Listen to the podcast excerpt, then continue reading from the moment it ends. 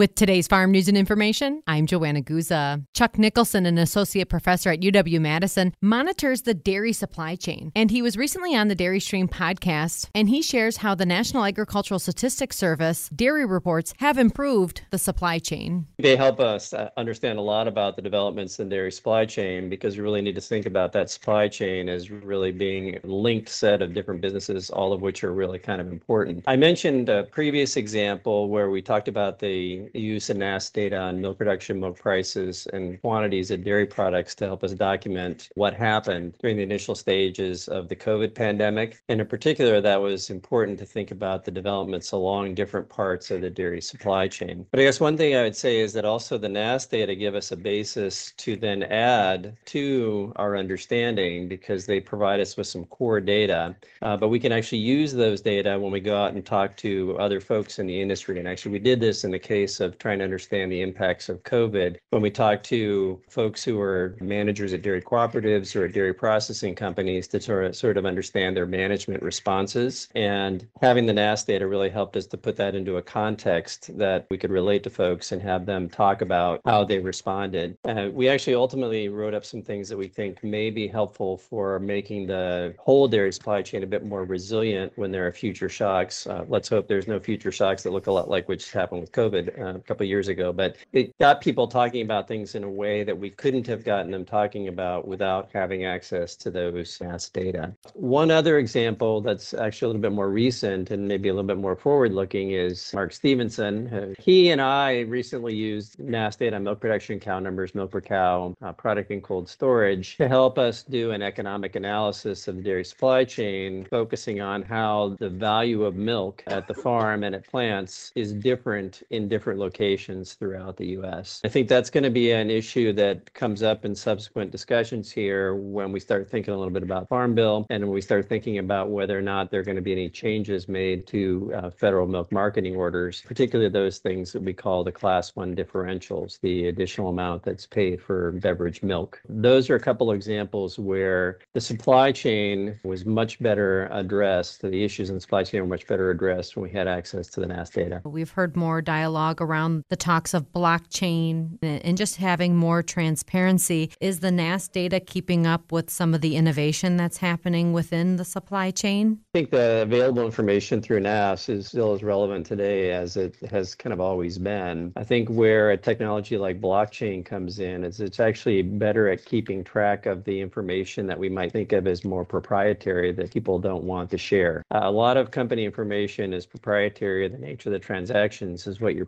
protecting when you use a technology like blockchain.